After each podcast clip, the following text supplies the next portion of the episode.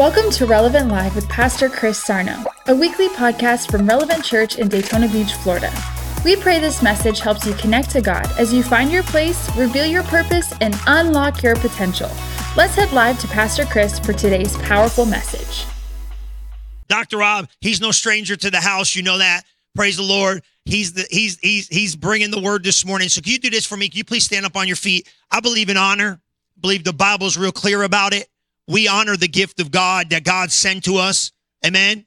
Anybody anybody comes in here, we know God sent them, right? The Bible said, Blessed be the man or woman that comes in the name of the Lord. Amen. How many know he's here in the name of the Lord to do great things today? Bless your life. So just lift your hands to heaven and just thank the Lord. We just thank you, Father, for this morning. We thank you for Dr. Robb. We thank you for the impartation and the demonstration of the Holy Spirit in Jesus' mighty name. Amen. And put your hands together for Dr. Robb. Uh, just look at the person next to you and just tell them that that the doctor thinks they look real good this morning. I do. I really do. I do. You may be seated. Thanks so much. Well, good morning. How are you today? Thank you. Thanks so much for coming out. I know that, you know, all of us have lives that would kind of draw us in different directions, and we seemingly do the things that are the most important to us until we come to the place where we realize that we now have become the most important thing to us.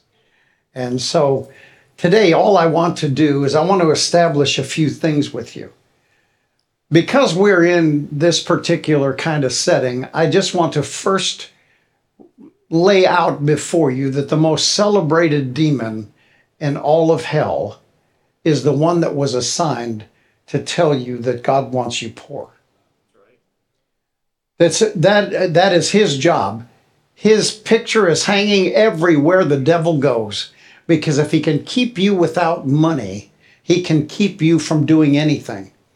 America is a land of intentions. There's no other nation on the face of the earth that is a land of great intention, or let's just say great vision or great dreams. And you have everyone in America dreams, but now people have thought that because they have a dream, that that means that they have an accomplishment. One of the greatest things that I ever learned from pastoring for as long as I did, one of the greatest things I ever learned was was that the church has a handicap. And the church and the handicap that the church has is that it is a house of belief, not a house of action. And the entire New Testament, the entire New Testament is built upon, of course, upon the Old Testament. Everything about the Old Testament was character. From the time that they were born, before they were 12, they had to memorize the first five books of the Bible. I mean, if you can actually picture, there, there are people that are out there right now that can actually quote to you Genesis, Exodus, Leviticus, Numbers, and Deuteronomy without stopping. That's just unbelievable to me. I mean, I've got guys that are, you know, they can do the book of Proverbs or other New Testament books as I can, but I don't, excuse me, I don't have people that really have that broad of an op, uh, of an ability to be able to do that. And what that did for them was that that built a level of character inside their life. Now, when you come to the New Testament as believers, when you come to the New Testament, you come to it with the understanding of what it wants. We believe that, you know, of course, Ephesians 2 9, it says, by that, for by grace you're saved. And that's not of yourself, it's a gift, of course. It's not your works. So, but what happens is, is that people will quote Ephesians 2 8 through 10.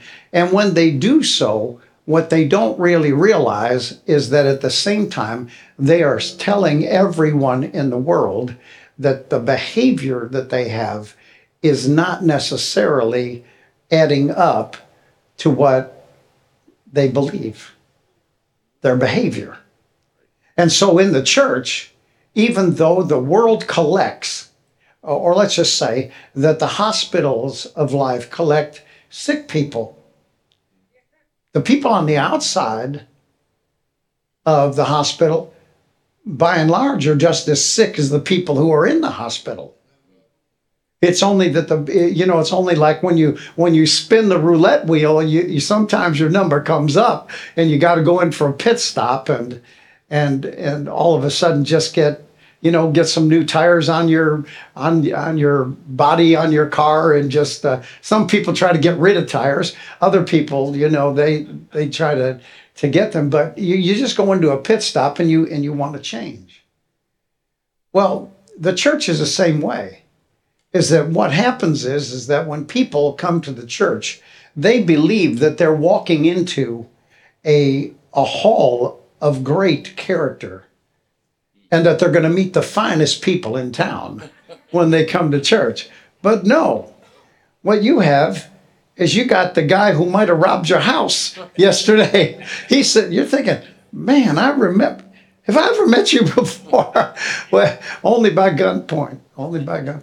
But see that that's but that's exactly what's in the church. So when you come to the church, you don't come to the church to meet the best people in town. You come to the church the same way as when people drive by the hospital. You know.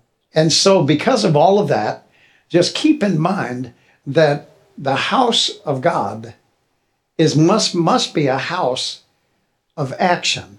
It must be a house of beliefs and behavior. And so as we come to our portion, and in since we're having a we'll just call it a, a business meeting this morning, the thing you need to know is that you are the most needed people of the church. The church doesn't need anyone. Now, now the church wants, but the church doesn't need.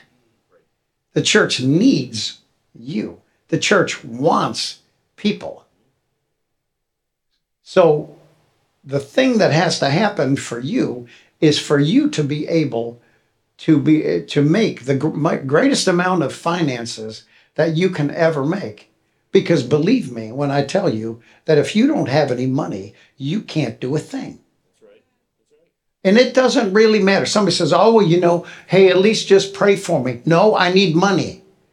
I don't need prayer. I pray. Yeah. I need for you to know how to make money, not for you to know how to pray with me. Yeah. Now, you need to pray, but you have a higher calling than that that higher calling is to pay the bills for this joint.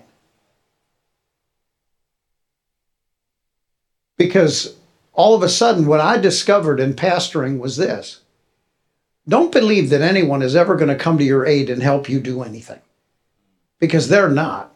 They have a choice. They can go to the church over there that's not building a building and then, oh, all of a sudden the Lord's going to lead them back once you get your building built. oh, you think I don't know? I know. Bishop, what up? Uh-huh. That's what I'm talking about. Man, he said, oh, the Lord told me. Yeah, the Lord nothing. Yeah. did. might be might be the Lord that you know, but it ain't the Lord that you think you're talking about. That's for sure. And so, so the thing that, that you need to realize is that you are precious to the church. When you come, and that, that was the whole reason. I mean, many of you know this, but that was the whole reason why that James said, Go to now. That when you come together to sit in the church, how in the world can you treat a guy that just has absolutely nothing the same way as the guy that has everything? Well, let me just explain something to you. How many of you have children. You got children? Okay. And and so okay, with with all that, with having with having your children, how many of you treat your children exactly the same? Nobody. See, now we want to say we do, but no, no, no, no, no, no, no, you don't. Now, who do you love more than any one of your other children? And then I'll tell you about your dysfunction. But they, but who who do you love more than any one of your your children? The one who loves you. Who's the one that gets the most attention? The one that gives you the most attention. Now let's talk about the broken circuit of that. The broken circuit to every mother is that they only gravitate to the child who needs them. He needs me. She needs me. And that's what happens because she wants to actually cover the weaknesses of that child and to keep God from being able to discipline that child. And every husband tries to tell his wife, stay away from that because it's not going to be good. It's because I, in the church, I could get rid of all the demons that you want me to get rid of. The only problem is I might get you shot first because you're standing in front of the demon. Get away from in front of the demon. Don't don't don't do that. Don't do it. So now, so here's the thing you need to understand is that when I began looking at this, when I began looking at this, there were only about, oh, let's just say 2 million we'll just say 2 million. This was about four years ago I started looking at it. There were 2 million millionaires in the, in the world four years ago. Today, there are 27 million millionaires in four years. Now, the billionaires went from 200 billionaires to right now. What, Julian, what was that number? 20, 27,000, 2,700? 2,700, I'm sorry. 2,700 went from 200 to 2,700 billionaires in four years. The people are out there making money. Now, what you need to know about all of that is this, is that money is easy to make. It's very simple to make. The problem that you have with money is, is that you haven't made money your friend yet because God said He doesn't want you to love it. He never said He didn't want you to have it. He doesn't want you to love money more than you love Him. Now, why is that true? Because there are only two gods in the world. Jesus said, You cannot serve what? God and that's right, because there are two gods. That's all there is. Now, the Hindus think that there's you know thirty three thousand. I mean, but the, but the, but that's okay. That's okay because they need to clean the garbage off the street. So you don't need to be concerned about that until you see until you can get your life in order. You're still not going to make any money, right. or you're going to make money and somebody else is going to get it. And so I want to encourage you about all of that today. But with, with all of that, know this Genesis 8:22 is a verse that as long as the earth remains, that means it's going on right now. As long as the earth remains, there will be seed time and harvest. Now, we, we know men's and women's relationships. People get married. The, the, guy, the guy has the seed, the woman has the egg. The, the, the seed is planted in, you know, in the in the eh, eh, where the egg is, I guess. And then I, I just don't want to do that. I'm I'm not doing my OnlyFans right now. The the some of you will catch it later on. The and then if I and then if and if you do and you smile like that, I'm gonna go. I've only tried to get on OnlyFans once. OnlyFans took me so long to get to it was the only one that I ever had a chance to be able to say no to. The other ones happened kind of quick. But knowing this, as long as the earth remains, seed time and harvest, summer and winter, cold and heat, day and night will never cease. I know if I wake up in the morning and it's still night, then I'm telling you what, something's happening. I know that already. You can see the signs of the times. So, what do we do in making money in this world that we live in? we realize that we are the most important por- portion of the church at large. Every church, every church must have a, a number of individuals, men and women alike, that actually feel a call to be able to finance the church. What am I going to do here? Because what happens to a minister, and you may not know this, but what happens to a minister is, is that all of a sudden, when you start thinking, you know, we need new bathrooms. Now, you're either going to be led to another church or somebody's got to pay for those bathrooms. That's right. Somebody's got to pay for them. Now, many individuals, at the moment that something needs to be paid for, they'll run. But for you, as a giver, you run toward the problem. You don't run away from it. You don't you don't have a critical bone in your body. You don't say anything disparaging about another individual. You never criticize a person's faults. Now, here's the problem. The only people that you ever criticize their faults are the people that really have less faults than you. The ones that people criticize that need to be criticized, those are the ones you want to protect. Think it through. Oh no, they're a victim that live in that in that area of life. And so today I just want to take a few moments because I wanted to establish with with you that if anyone in the world is going to be rich, they're only rich with what already belongs to you. They're not rich with something that necessarily doesn't belong in the child of God's hands. Because remember, 1 Corinthians 3 21 and 22 says, All things are yours. Whether things in heaven, things on earth, all things are for your sakes. They're for you. They're not for somebody else. But there's a but there's an issue. When Jesus taught us to pray, Jesus said, My Father, who's in heaven, your name is holy.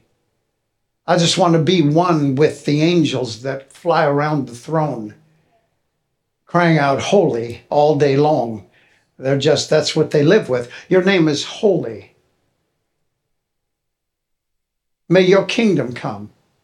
Well, you can't build a kingdom with no roads. And the roads of the kingdom are gold.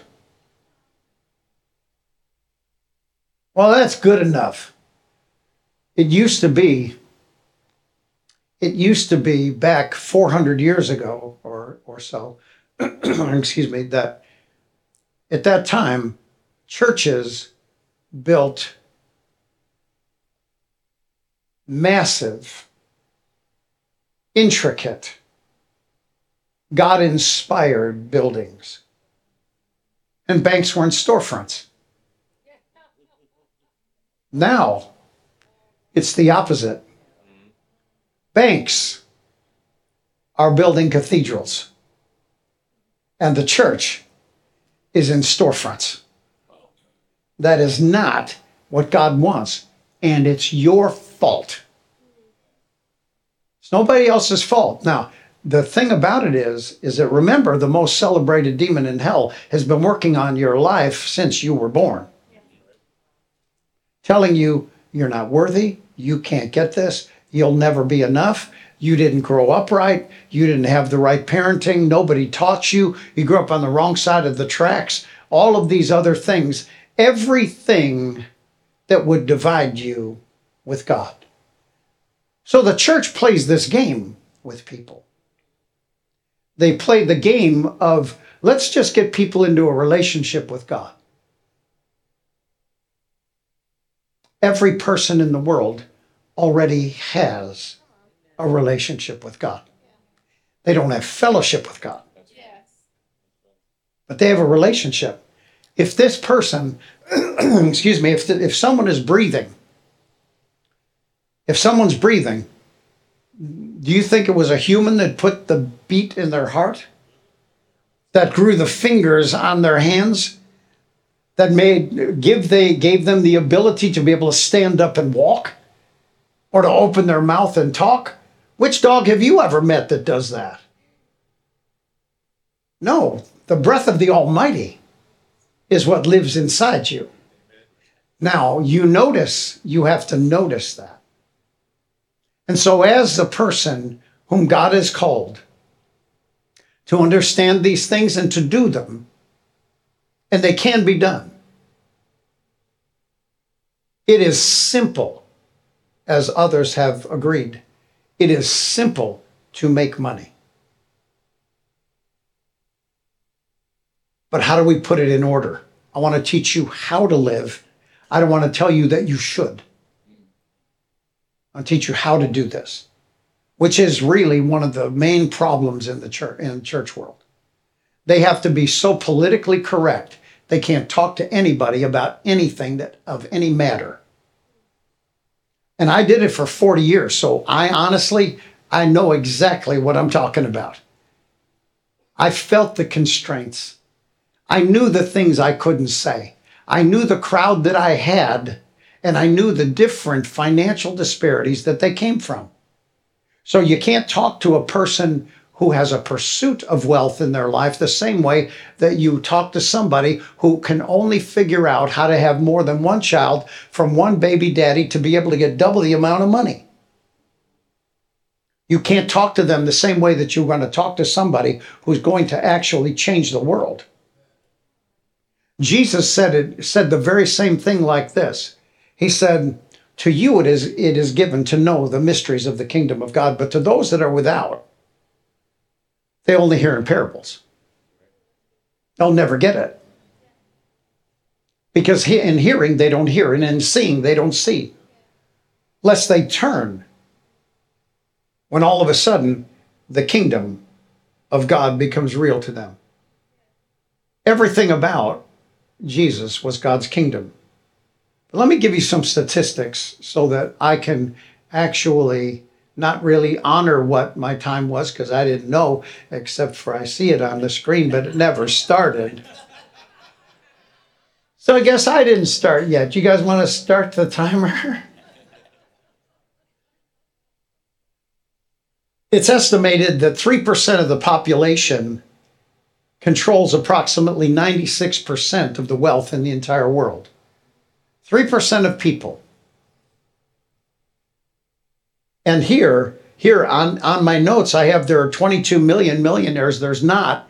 There's there. What is there now, Julie? 56 million millionaires in four years. Went from 22 to 56 million in four years. Out of all of history, because the people who weren't necessarily going to be able to break out of where their family brought them are now breaking out. They're beginning to make money. They're beginning to produce. What do, you, what do you think, with all honesty and care, what do you think that Jesus has you here for in this earth? Why do you think that he has tarried up until this time. Revelation chapter 11, verse number 15 says, The kingdoms of this world have now become the kingdoms of our Lord and of his Christ, and he shall reign forever and ever. We know that because we we it's just, you know, part of the hallelujah chorus, right? Isn't that how that that one goes? And so with all of that, I have a question. How in the world are the kingdoms of this world going to become the kingdoms of our Lord if we don't own them? How can you throw at his feet corporations and countries if you don't own them? What's the difference in between a Bill Gates, a Jeff Bezos, an Elon Musk? What's the difference in between that person and you? You're more normal. You are. They're not normal. What is it that causes a person to think differently? We live our lives trying to teach our kids and trying to actually work with our friends. We teach our lives really over that whole issue, which is we just all want to be alike. Want to cut our hair alike, want to, you know, want to wear the same kind of clothes, and you know, they're, you know, I'm, I'm just going to have a, a new pair of Jordans, and everyone's going to want to try to find those that new set of Jordans that I got. See, because we're all the same. But people, people that make, that want to become successful are people that know that they're not like anyone else. People that are successful more often do not have anyone that they can talk to. Because most everyone that they talk to, can you imagine? 56 or 50, yeah, 56 point something millionaires. You know, in four years. Those are 56 million people that don't have anyone to talk to because the moment that they start talking is the moment that they're at first their family shows up. The minute you listen, the minute that your ship comes in, you don't ever have to wonder who your family is because they'll meet you at the shore. That's right. They're gonna, you know, the moment your ship comes in, all you got to do is just win the lottery and have somebody tell you, Yep. you know, the, you know, the then the locusts they come start coming through your home and through your life. And so, let's kind of talk about this. One in thirty-seven people become millionaires, and they're like I said, they're only they're over two hundred billionaires. When I initially took a look at this, and what what is it now? 2,756 billionaires in the world today, and in four years went from 22, you know, and actually from 200 to 2,700 in four years. Now remember that the gospel has two sides. The gospel has the side of the person of Jesus, and the church really spends so much time on the person of Jesus that what happens is they don't have enough time to talk about the principles of Jesus. Because the person of Jesus creates your peace. Ephesians 2:14 says for he himself is our peace. Proverbs 14:30 says so then my heart will give life to my body because Jesus is my peace. He said don't worry about anything. He said then the peace of God will come. Peace is what we're after. Ladies, understand that's what your husband is after peace. After he gets a little peace when he gets home, then you and the kids can jump in. But till that time, give him about give him an hour. Just so he can become part of the family again. And the other side of the gospel is the principles of Jesus, which creates your prosperity. Person of Jesus creates your peace, but the principles of Jesus create your prosperity. The principles of Jesus is where the argument is. You realize that Christ had 49 commands. 49. There aren't, there aren't 10 commandments. When Jesus spoke, there was already 49 commandments that he was very strong about. Love one another as I've loved you. Don't worry. Why, why take thought of your life? What you're going to eat or what you're going to drink or wherewithal you're going to be clothed. For after all these things do the Gentiles seeks, but you seek first the kingdom of God and his righteousness, and all things will be added to you. So the principles of Jesus are what's on trial. That's what keeps people in poverty is that they don't understand the principles of Jesus. Understand this. There is no success book. There's no motivational seminar. There is no place that you can go. There's no success on on what is it? X or Instagram or in Facebook or anything else that they did not get every one of those things from the, from Jesus. Every one of them. Every one of them came from there. Jesus was the one. He is the quintessential successful success teacher in the universe. Uh, people don't ever want it. They, you know, we we actually vilify everyone that wants you to succeed. You bring it in. Why do you think rich people don't want to go to church? Because all they hear is about the failure. Oh, and, and how what we're going to do. I, I remember there was a time when I Linda and I were going to a church, and it was before um, the ministry ever was there. And, but what they did was, I was just starting to believe the word. There was a girl in our church that had a full body cast on. The leadership of the church came to me and said, Don't you talk to her about being healed. We believe that God is teaching her. I mean, do you think that she do you think that she needed to learn how to smell bad? Well, God's God's going to teach her. She's going to learn something, but it's not going to be bring her closer to Jesus. If she popped up and they told me, said, "Don't you do it," don't you talk? I said, I said, hey, I didn't tell anybody anything. So well, don't you talk to this girl. And what they basically did was, they said I could never talk in church. I couldn't really, and I didn't I didn't have a problem with them telling me that, but they, I got thrown out of a church that didn't believe anything. I mean, you need to work at that. That is not something that's normal. I mean, just it's like you can stand somewhere and they'll just look at you and go, "You need to go." And so, rich people don't want to come to church, but that's why God wants His people to be wealthy. It's the part of the greatest part of the gospel that has not been touched.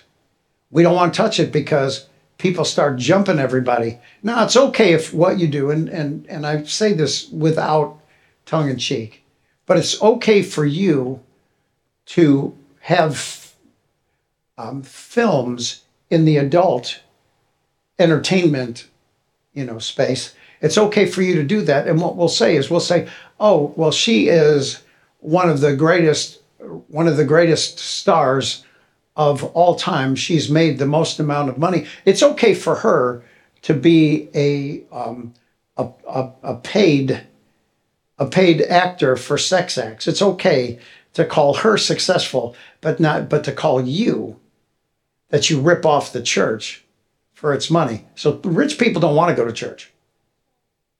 They don't mind meeting with pastor occasionally. Do rich people have problems? You thought you have problems? You got no problems. Rich people got problems. Rich people got problems you haven't even seen yet. They're, they're so far down the road, the problems they're running into are ones that no one has an answer for, except for God. And so, with that, I just have five things I want to tell you about business that will be helpful to you. Because I believe more than anything else that you are going to prosper.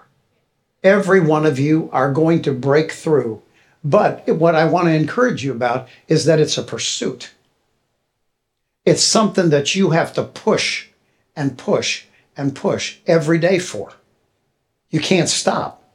And you can't tell anybody what you're doing. Why? Because they'll talk you out of it. Everyone wants to talk other people out of suffering. But if you want to say, my dad, Peter Daniels, said this. I, I said, Dad, I said, what is the definition of success? He said, suffering. the more successful you get, you get almost lied to into thinking that you can't tell people for all of the you can't tell people about the pain that you go through. So if you're going through anything that seems to be hard, don't back off. Every storm comes to pass. So just make sure that you keep rolling. You keep you keep going. Don't you stop. Ever stop. So here are the, here are these these things.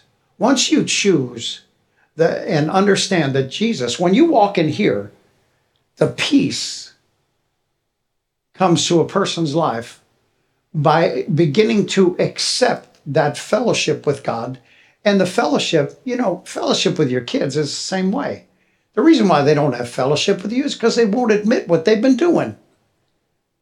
The moment that they admit it, all of a sudden, all the fellowship returns.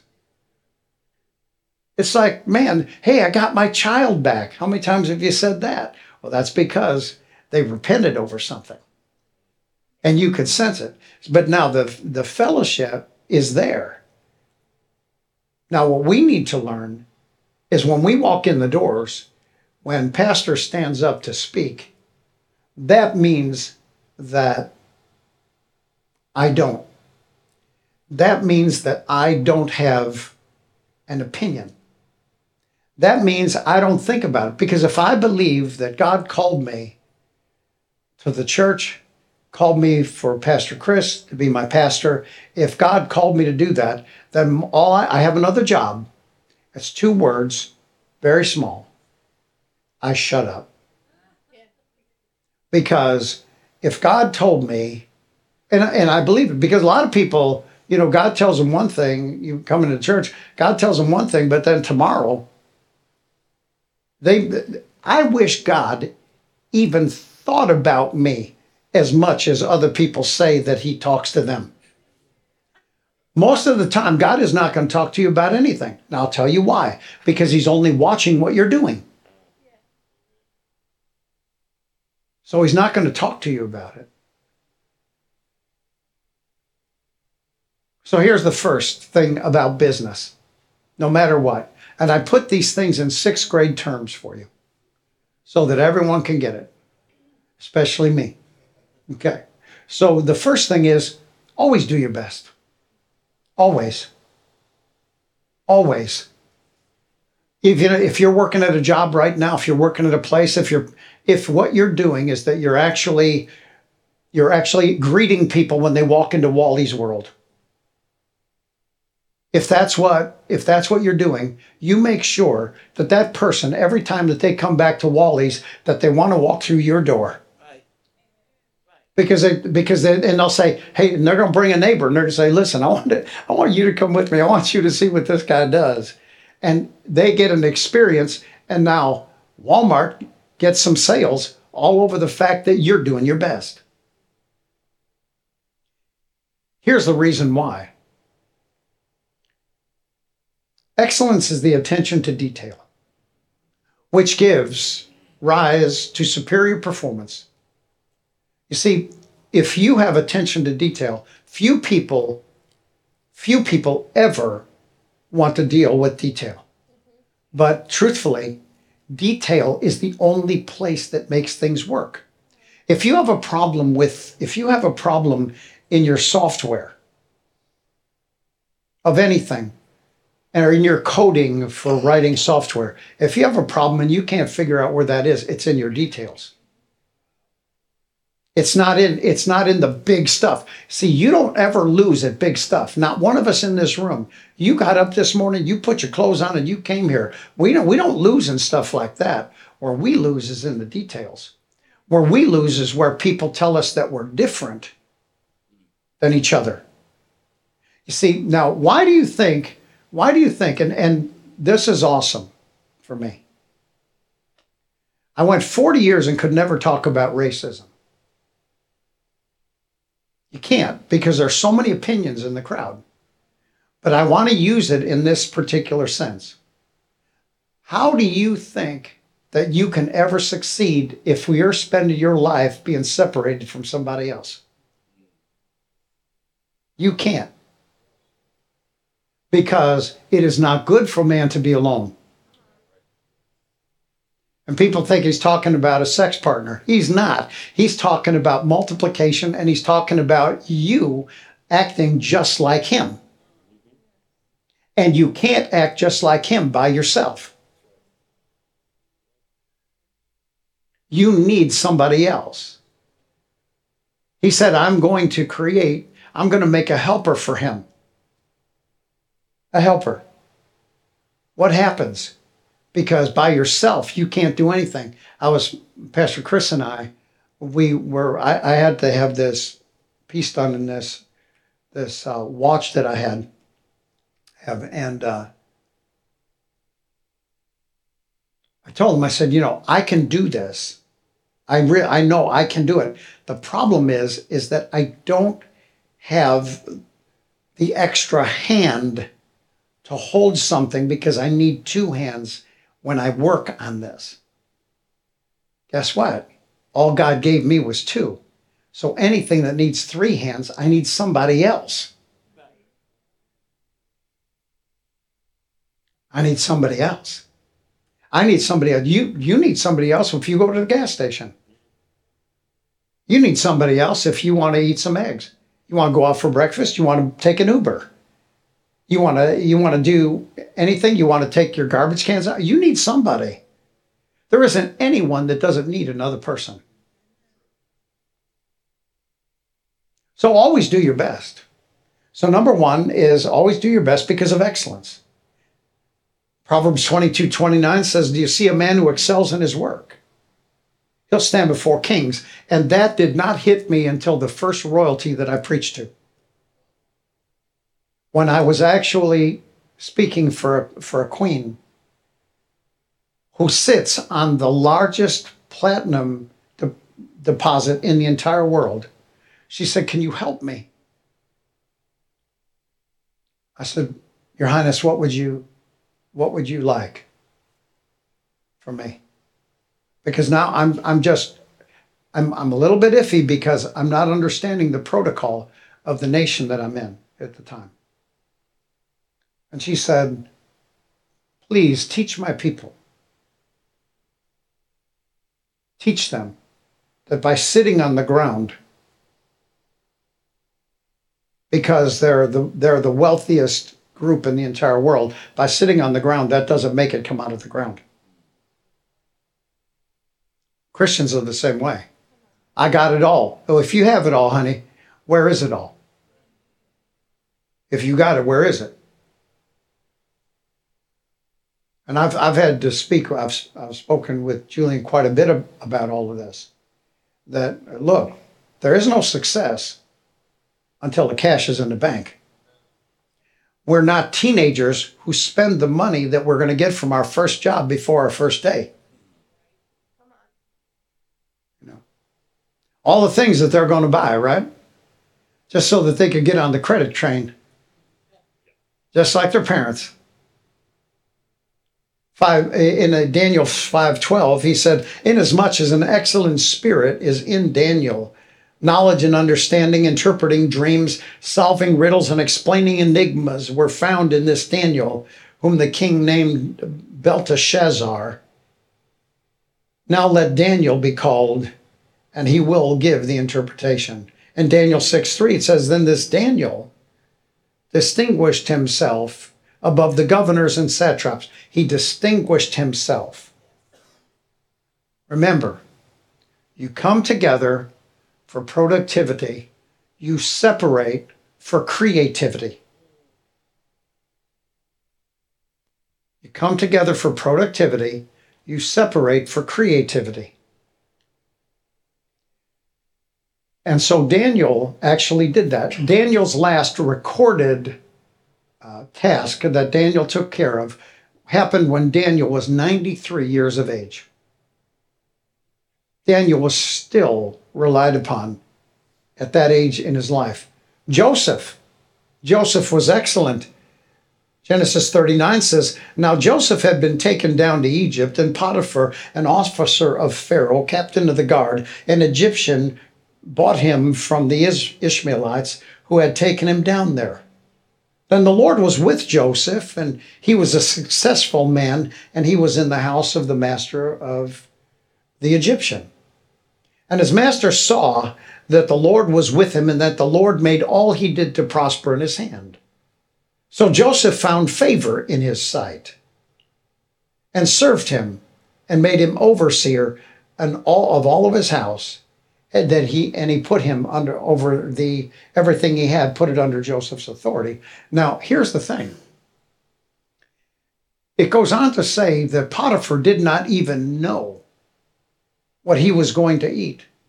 He just said what he wanted to eat. He didn't know about his money. He didn't know about his, his house or his grounds or anything else.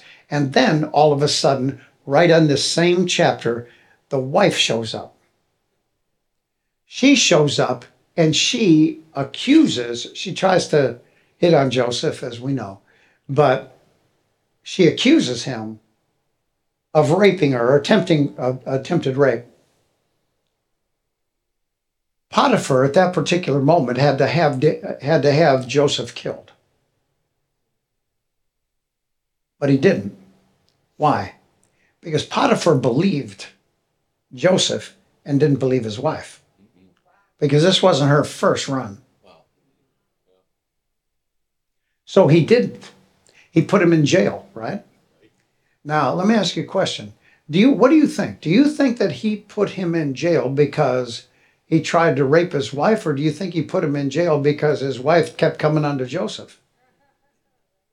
He put him in jail to keep him away from her. Yep. Now, why why would I say it like that? Because he ended up ruling Egypt. And the world will only produce for you what you put in it. Now remember, the world is active, the world is alive. The world has feelings, the world needs to be romanced like people need to be romanced. When you go out into your garden, I mean, they're out there talking about how you talk to your flowers, right? Just be really nice. How you talk to your plants inside your house how you do all of these different kind of things. But but realize that whatever whatever you put out into the world is what the world is going to give back to you. So if you're running around thinking, I'm no good, I can't do anything, I don't, you know, and I'm I'm fighting these thoughts, I'm going through all this. Guess what the guess what the world's going to give you? He's going to eh, the world's going to give you you're no good for anything you can't do anything because all the world is is a reflector of your desires. It's a reflector. And that's what Jesus said. And a man shall have what? Whatsoever he says. Okay. It's not the story that other people say about you, it's the story that you tell yourself. What are you telling you? How are you getting through that? So remember this with your wife, with your husband, with your kids. Put inside of them and treat them in the very same way that you want them to react. Because to the loving, God shows himself loving. To the judgmental, he shows himself judgmental. And to the thieves, he, he shows himself shrewd. So, what you give in relationship, in business, in finances, is what's going to be given back to you. That's all. And that's where Jesus comes out and he says, Now give. He says, Don't judge, you won't be judged. Don't condemn, you won't be condemned. Forgive, and you'll be forgiven. And what is it? We, what do we have in the church? Judgment, condemnation, and unforgiveness. And, and what is it? I mean, now, now I'm going to say something about race. Is that I have never heard anybody ever face off with the race issue because we all don't really understand what it is anymore, by the way. That we have never had anyone just come out, someone in the church world, come out and talk about forgiveness. Forgiveness. Try forgiveness. Do You think that, do you think for a moment that by you standing there saying, give, give, you know, you give me my, give me my rights, you do all that, you think you're going to do anything? No, you're not. All you're going to do is put yourself back in where you don't want to be. And that becomes the problem. And that's what you don't understand. So there's nothing that you can do to make something better. Now, let, let me ask you this. When God gave salvation in the Bible, Did he put it in the Bible to get it from you or to get it to you? Got it to you. Okay. When God, you know, when, when God put healing in the Bible, it says he sent his word and healed them. When he put healing in the Bible, did he put healing in the Bible to get it from you or to give it to you? When he put giving in the Bible, did he actually put it in there to get money from you or to get it to you? Two, except for you need to know how to get there. You can't get there by taking. You can only get there by giving. Now that's now that's a whole thing. So so the first thing is is that always do your best. Number 2, play your part and let God play his. Because you can't fail without your consent. And you cannot succeed without your participation. Success doesn't come because you want it. Success comes because you cry over the fact that it may not ever get there. And when you want it, it comes. Because I told you, the earth will respond to you. It will give you customers. It will give you ideas. It will give you the needs of humanity. Remember, every person is a creature of God, not just you. Every person, the homeless in Daytona Beach, walking down, you know, walking down the beach, that homeless person is as much of a creation of God as you are. They have exactly the same relationship with God as you do. The difference is is that you have fellowship with God. Yes. They don't. And you had somebody that would teach you the right principles to live by. Now, that happens in degrees, doesn't it? I, my parents were both alcoholics. I was physically abused. I was sexually abused. I was, uh, you know, I was emotionally abused. I was in a mental institution. I, I get all of that stuff because that's what my, my family was. There was insanity in my family. There was immorality. There was witchcraft. There was whoredom. There was all these things in my family. Guess what that did to me? That made me be exactly the same. Why? Because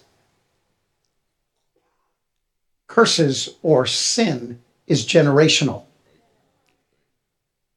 So is blessing. Amen. Now, you may be the first generation that's trying to make that happen. No problem. But you'll never get it by arguing with each other. You'll never get it by trying to take advantage of the people that come into your business. So you play your part. Stop living your life playing the part of someone else. No more. Nobody fails in life because they're not gifted. They only fail in life because of their bad choices. God's word, of course, uses the word if 331 times. If, if, if you if you, if you, 331 times. Now that's not works, but you need to perform them. You don't ever get saved by anything. Understand this about God. We'll just use it like this. We'll say that God is a man. I don't think he is. He is everything. That's the reason why that, that's the reason why he can create. He created one, remember? And God's it was God's idea. It wasn't Adam's idea to have a wife. It wasn't it wasn't Adam's idea to create another human. It was God's idea. Not not Adam's. So, so here you have it.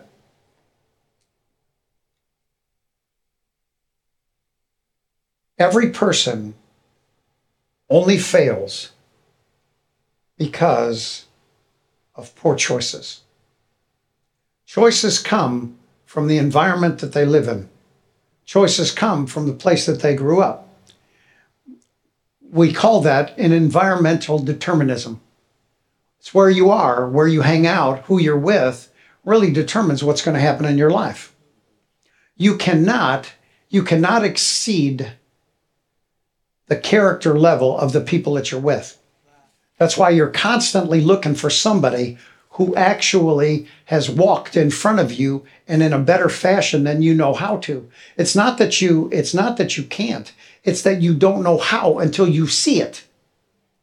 You have to see it with people. Because that gives you permission to do that. Number 3 is in your business life and in life in general, you need to maintain clear focus. What is it that you believe? You must maintain clear focus because shattered dreams are the result or the product of, un, of broken focus. Shattered dreams. Your dreams can, will be shattered over the fact that you took your eyes off the ball. We've seen, probably to me, like the worst beginning of the NFL season this year out of any season that I can remember. Teams are playing absolutely horribly. Why? Broken focus. Why? Because we want to be part of the of the uh, culture. We're trying to bring wokeism to the American family, and we use Taylor Swift and Travis Kelce in order to do so. So we make a commercial and we then show Travis getting a vaccination. We see we see all of a sudden Taylor on all of these different commercials and all they're doing is attempting to get people to vote to make sure you don't have a voice. Because remember this, people that vote and and honestly, I don't think that I don't think you should vote until you own something because it's not until then that you know that you can lose it. People that don't have anything to lose will vote against anything that wants to help them all the time. All the time. So you maintain clear focus. Number four is master your time. Become master of your time because all of us have 24 hours in a day. The only difference between any of us is how we invest them. How we invest them. Psalm 90, verse number 12 says, So then teach us to number our days, that we may gain a heart of wisdom. Moses said that. Teach us to number our days, God. Then in Ephesians chapter 5, he said, Therefore be careful how you walk, verse 15. Not as unwise men, but as wise he said, making the most of your time because the days are evil. Number five, have a clear plan. Have a clear plan. Because it's a clear plan that'll bridge the gap between desire and achievement. Being clear about it. Now, all of this, let's say that you own, how many of you own a business? You have employees. You have any employees? Yeah. Okay. Well, let's talk about that for a moment. The number one problem that employees have is that they're unmotivated. Because you know what? Their paycheck is going to be the same in most cases, uh, whether or not that they're happy or sad, whether or not that they're hungover or not. You know, their paycheck is going to be the same. Now, how do I actually take my team and make something better out of my team? the way I do that, the way I do that is I begin to speak into them the very thing that I want out of them. Like we talked about. Why? Because they're part of earth. Now, now remember this. When when God spoke to Adam, when Adam was really he, he was kind of like a he was he was just living the life of a jerk for a little while. And so God said to him, He said, You know, for you are what? your butt what? Dust, right? Right. Dust. And he said, and and how are you going to return to what? Dust. Uh, wait a minute.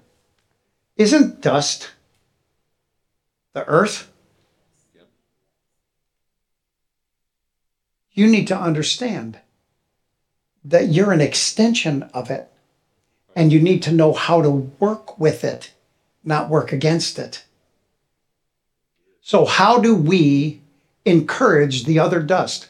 Because the earth, the dust, is groaning and travailing right now Be- until the sons of God are manifest. Speaking of you. But how do we get there? We begin by never opening our mouth unless we're going to say something that is going to build someone and not tear them down. Amen. Never a word to our spouse, to our kids, anything.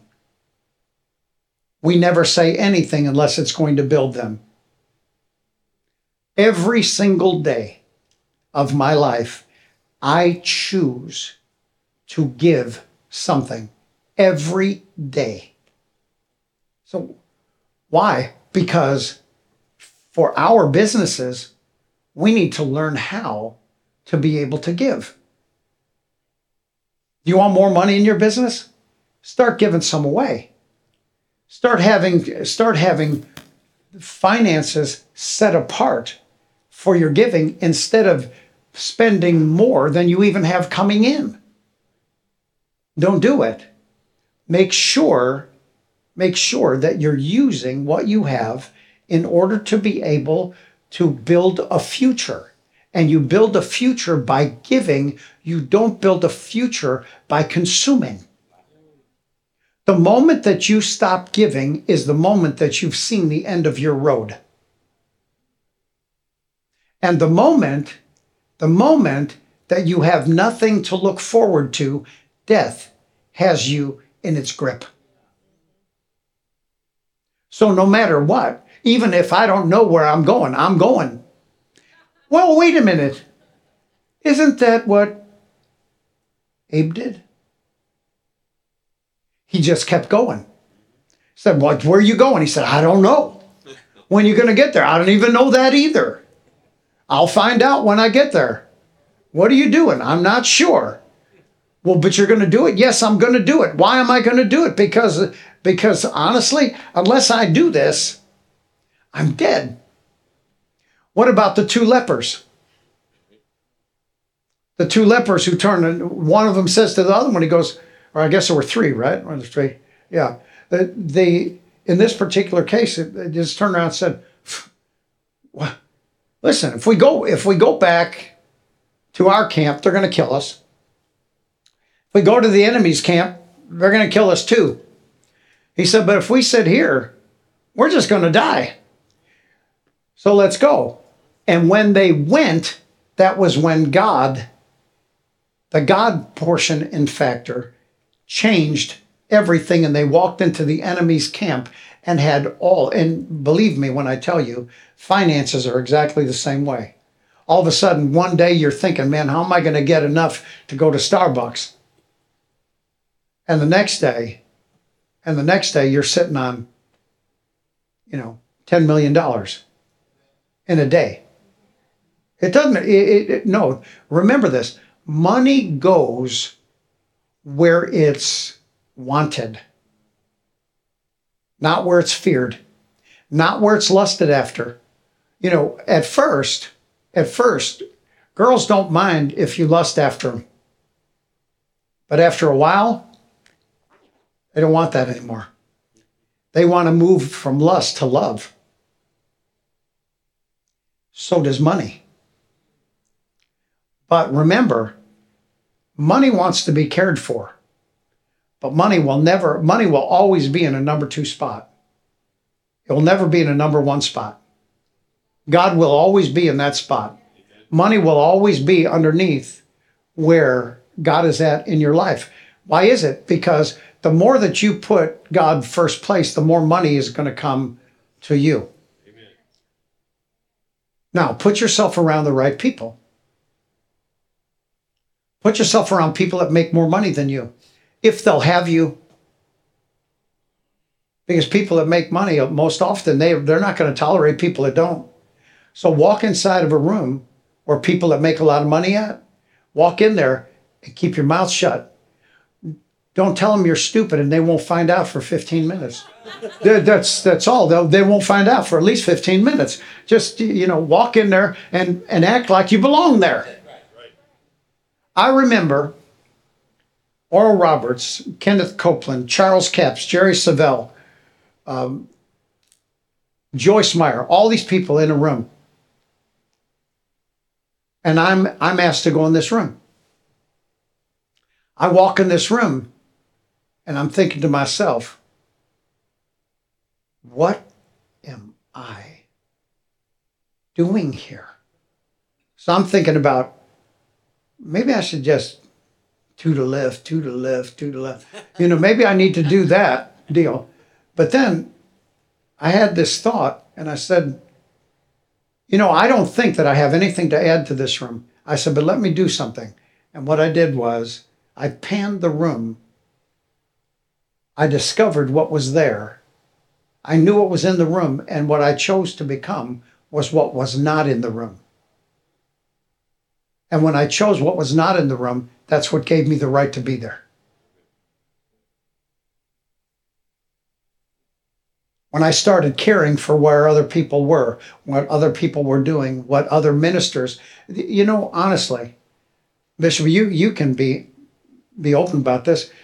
Um, do you think that people really care about the ministry, or do they just care about the ministry, or do they care about the minister? They care about a person's ministry.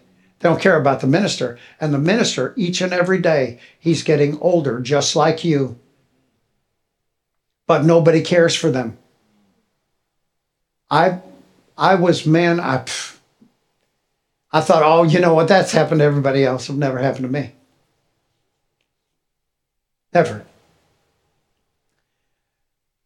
And Derek and Cynthia are here, so I'm not going to say anything. But but let's just say it didn't work out that way for me.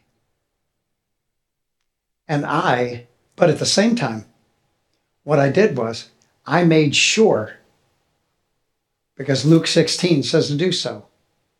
He says, Now, he said, You, as a steward, you go and you take what you have and you distribute it. He said, Because when your days are finished, they're going to take care of you. Believe me when I tell you, in in my life, I was I actually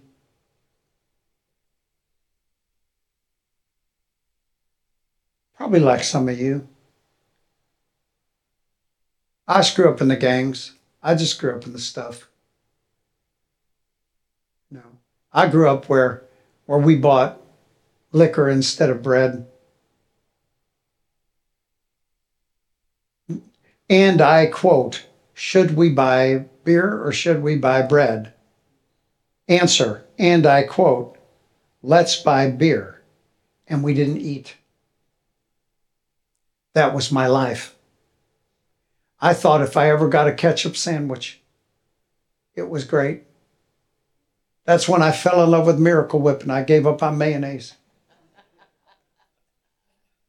Because everything was about sugar, right? yep. That's how you grow up. You don't grow up with anything. And so here you have it. You develop this plan because if you wanted to grow yourself physically, you'd follow a plan. If you wanted to build a skyscraper, you'd have a blueprint, your plan. So, what is your plan for business? Who are you talking to about that plan? We're all talking about making money, but let me explain to you so you understand is that the thing that you need to do is you need to stop thinking that you have to have money. Because really, for most people in this room right now, you need to spend a year or two years at giving money, not expecting anything. Yeah. But start getting some seed that's out there so that that seed can, can come up. You cannot, you remember, you cannot harvest a seed that has never been sown. That's right. If you've never sown it, you can never reap it. As I mentioned to you just a moment ago, that it's really important for you to build this and, and I've I have really spoken more than I've wanted to at this moment. But what I want to do now is I want to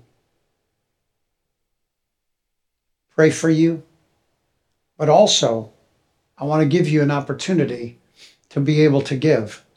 I want to teach you how to go from wherever you are, and I don't know where you are, but I know where I am, and I can tell you this that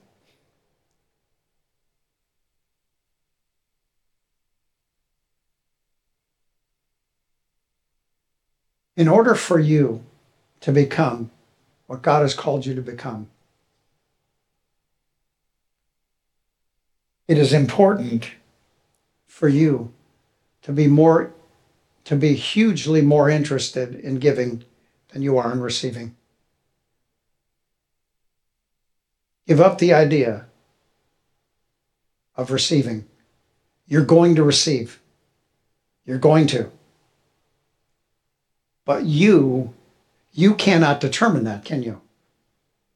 But you can determine how to give. So go over to Second Corinthians chapter 9. I want to show you something. Can you give me, Lo, can you give me Second Corinthians 9, uh, verse number 6 and 7 out of the Amplified, please? And I want to I want to show you something. This is the Apostle Paul, and he said this. And I'll be done in a minute. He said, Now remember this. He said, He who sows sparingly will also reap sparingly. He said, Remember this. Now, understand this. I told you this already. The earth is going to respond to what you do to the earth. If you open up your business and you are serving the community, the earth will serve back to you the customers that you need and that you want.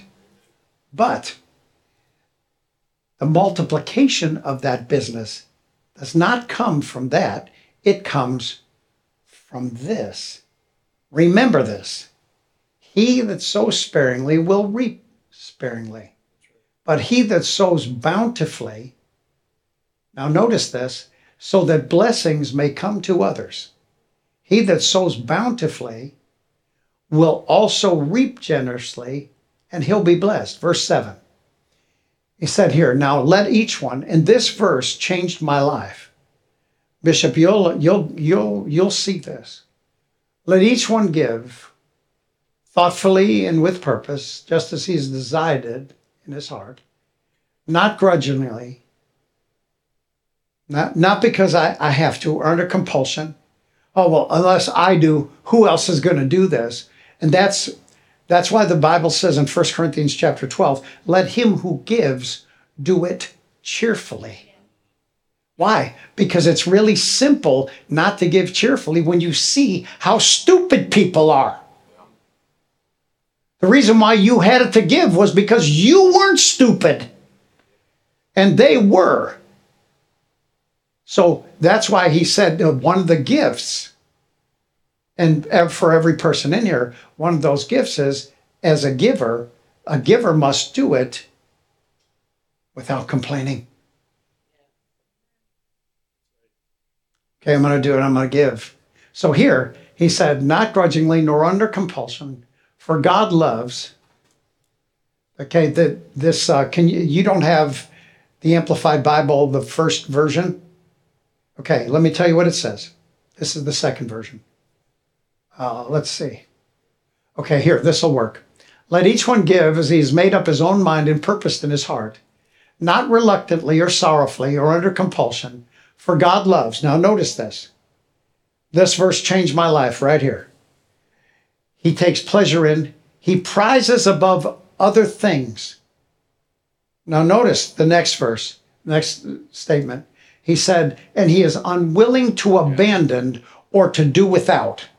A cheerful and prompt and joyous, prompt to do it giver, whose heart is in his giving. More than anything else in my whole life, the only thing I ever wanted, and the only thing I ever want today, is that God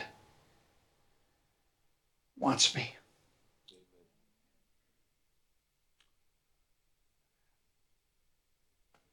I don't want to be abandoned again. I already did that. That wasn't fun the first time. So, no, so when he said this, that he is unwilling to abandon or to do without, I said, then that's me. I had a teacher in the church, actually, a school principal in the church. She came to me and she said, Oh, Pastor, Pastor, Pastor, I got, I, I, I got to tell you this. I had this great testimony. I said, Yes. And her name was Nancy. And I said, Oh, yeah, yeah, thank you. Uh, what, what's going on? She said, I hadn't paid my teachers. This is the third pay period that I couldn't pay them. I didn't have the money. I didn't have everything I needed. She said, I but and today was payday again. I didn't have it. These people, they're, they're kids, they weren't eating. They was a Christian school. The kids weren't the kid the parents the, the, the parents didn't weren't getting their money. The kids weren't getting their clothes, their shoes. Their I, I mean so she's out behind the building. She's she's praying, saying, God, God, these these people, they, they you know, a labor is worthy of his hire. God, you know, you're the one who said that. I mean, you know, God, let's get with this. She said, while she's out behind the building and she's praying, this car comes screeching around the building. She said, I've never seen the car before. Said a guy stopped this car, slammed on his brakes, stopped this car, handed me a paper bag, and sped off. I never saw the guy before in my life. So hands me this bag. And as he speeds off, he said, I she said, I opened this bag. She said, in the bag was all of the salary that was needed for the teachers for three months. And the tithe was in there too.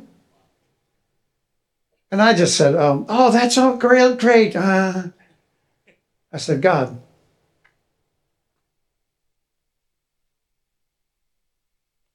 you never did that for me. He said, I have a question to ask you then. I've never done that for you. He said, I have a question to ask you. I said, Yes, sir. Now I know I was in trouble. Yeah, you know, sometimes you just take that extra step that you know you shouldn't take, right? So, so he said, I want to ask you a question. I said, Yeah. He said, um,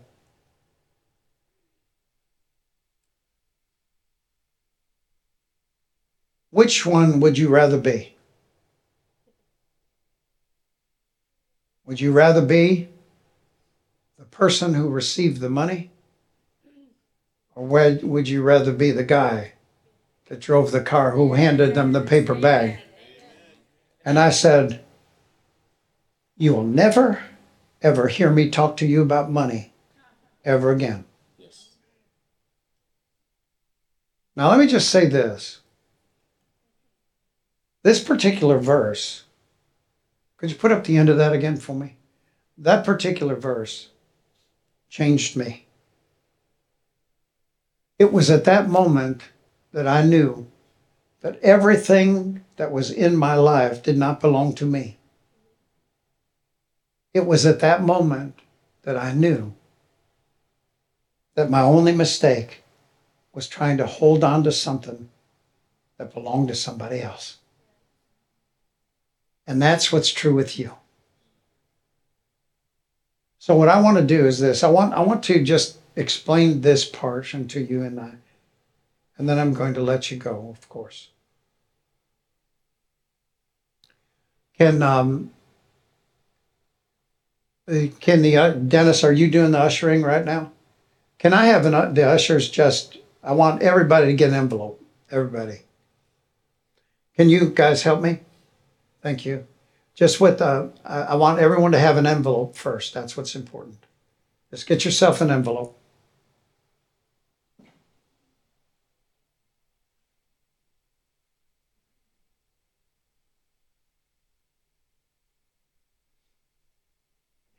On that envelope, I want you to put your name.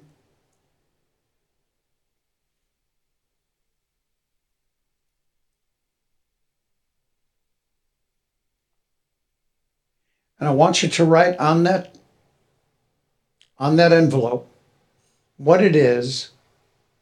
Anybody not have an envelope? Okay. I want you to put on the envelope the, the thing that you are believing for and the thing that you want to see in your business or in your home. The very thing that you want out of it.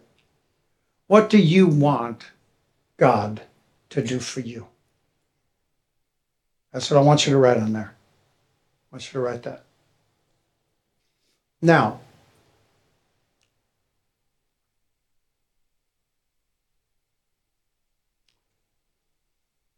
the um,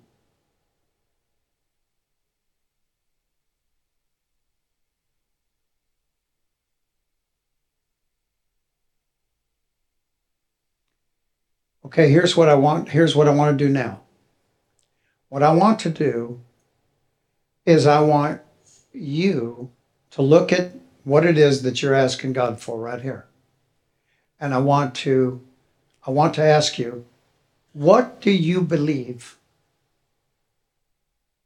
the seed what do you believe the seed needs to be in order to bring forth the harvest of what you have on that envelope.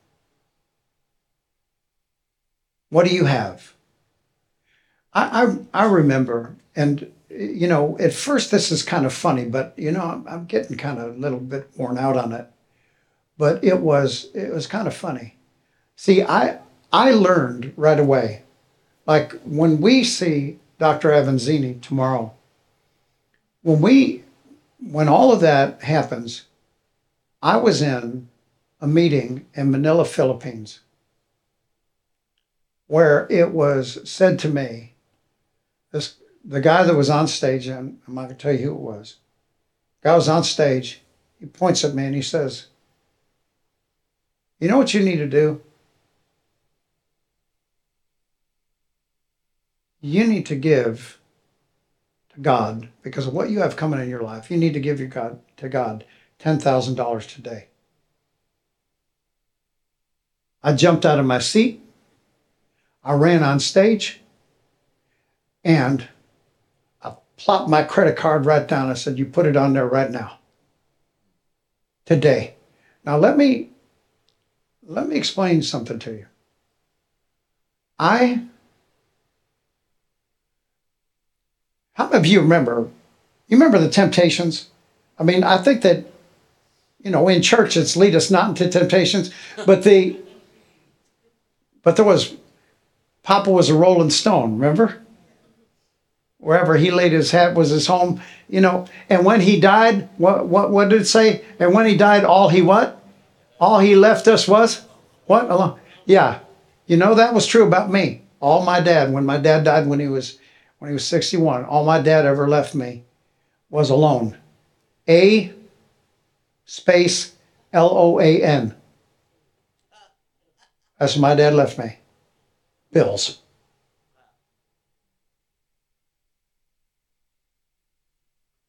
And I can tell you that from that verse that you just saw, from that verse, from that particular moment of that $10,000, I've made over $20 million over that. That was exactly it. I have never, ever made any good money from the world. Never. But when I got into business with God, was when it changed my life. That verse is not a joke to me. He is unwilling to abandon me, abandon me, and he will not live his life without me. Why do you think it's taken so long to get Jesus to return? Because we don't own anything. We're walking around telling the rest of the world what belongs to us, and none of us have it. So, what I'm, I'm prescribing is that we get serious about this and we start seeing things come to pass. And even if what we have to do is get, get by ourselves for two or three months at a crack and just kind of just start saying, look, I'm going to listen to stuff, I'm going to hold on to stuff. You know, the other, the other day I had lunch with or dinner with a friend of mine. He and I have been friends for uh, 54 years. 54 years we've been friends. And, you know, I remember I lived in a $140 a month apartment that you couldn't walk on the floors because you'd fall down to the house or to the to the floor that was uh, you know underneath you it would they would bend we had a space heater that i would have to sit on because i was frozen I did that. That was my life. Him, he was pushing a broom. College graduate, pushing a broom, not doing anything. Not Linda and I would have to take would have to take groceries to his home for he and his wife and family. We did that. But yet at the same time, today, 40, 50 million. Why? Because he and I together chose to believe what that word said. What it said. And I want to encourage you, I'm inviting you to come. To come be a part of this. To come do this. And to become everything that God has called you to become. Don't spend the best years of your life struggling. This is where you're going to end up. You are God's child. He is not going to share you with anyone. This is how He works. This is how the earth works. This is what you do when the earth begins to bring forth fruit some 30, and some 60, some a hundredfold. So let's bow our heads. Father, in the name of Jesus, I'm asking you, Father, to show to show us what we are to do on this weekend. Show us the seed that it will take in order to bring forth this harvest. Father, thank you for the harvest. Thank you for the harvest. Now we will sow our way to the harvest in the name of Jesus. Amen. Well, praise the Lord. Come on, man. Are you excited or what? You feel that? That's how you do it. That's how you shift it, right? Praise the Lord. I'm gonna let you guys go ahead and give. Go ahead, yeah. Pass the buckets. Glory to God. Um, I, I'm just um I don't know how else to tell you. If, if you ain't excited by now, you need to get excited. There's something, you know, it's funny. I don't remember, it was like five months ago, six months ago. I don't know when it was when we started even thinking about this. You just know, like, you're getting, sometimes God sets you up for something and you don't know all the details about it. Just know you need to be in, in, in the room. And you know, and it's funny, you know, there's always, it takes something to get in the room you know? And then it's a mentality once you get here that you start shifting your thinking. You start shifting the way you see things. Today, I mean, there's some of those nuggets you just you'll just bury those in your heart, and that'll become a harvest for the rest of your life. I mean, it's just it's just powerful. This is just the beginning. Just come and make this the weekend where you really, really mind shift the way you see this stuff. And that's, you know, I said this and I'm, I'm going to be brief and we're going to go eat. You, you bring, you've got to go to an expert. Like, oh, okay, you're going to go to a general practitioner to get brain surgery? You'd be nuts. You'd be out of your mind. You don't go, you don't go to the paint shop to, to go get your tires fixed. Come on, man. You're, you're, you're, you're, these guys dedicated their life. These great men of God dedicated their life to teach the body of Christ a topic that a lot of people don't want to talk about. And we need to understand it. We need to be here. And I, all I'm doing is just like a sponge. You say it, I'm doing it. You say it, I can be it. You say it, just say it and grab a hold of it and carry it into your future. Change your life forever. Amen. Thank you for listening to this episode of Relevant Live with Pastor Chris Sarnum. If you are interested in learning more about Relevant Church, you can visit us at relevantfl.org. And don't forget to subscribe to our channel to hear more messages like this one every single week. Thanks for listening.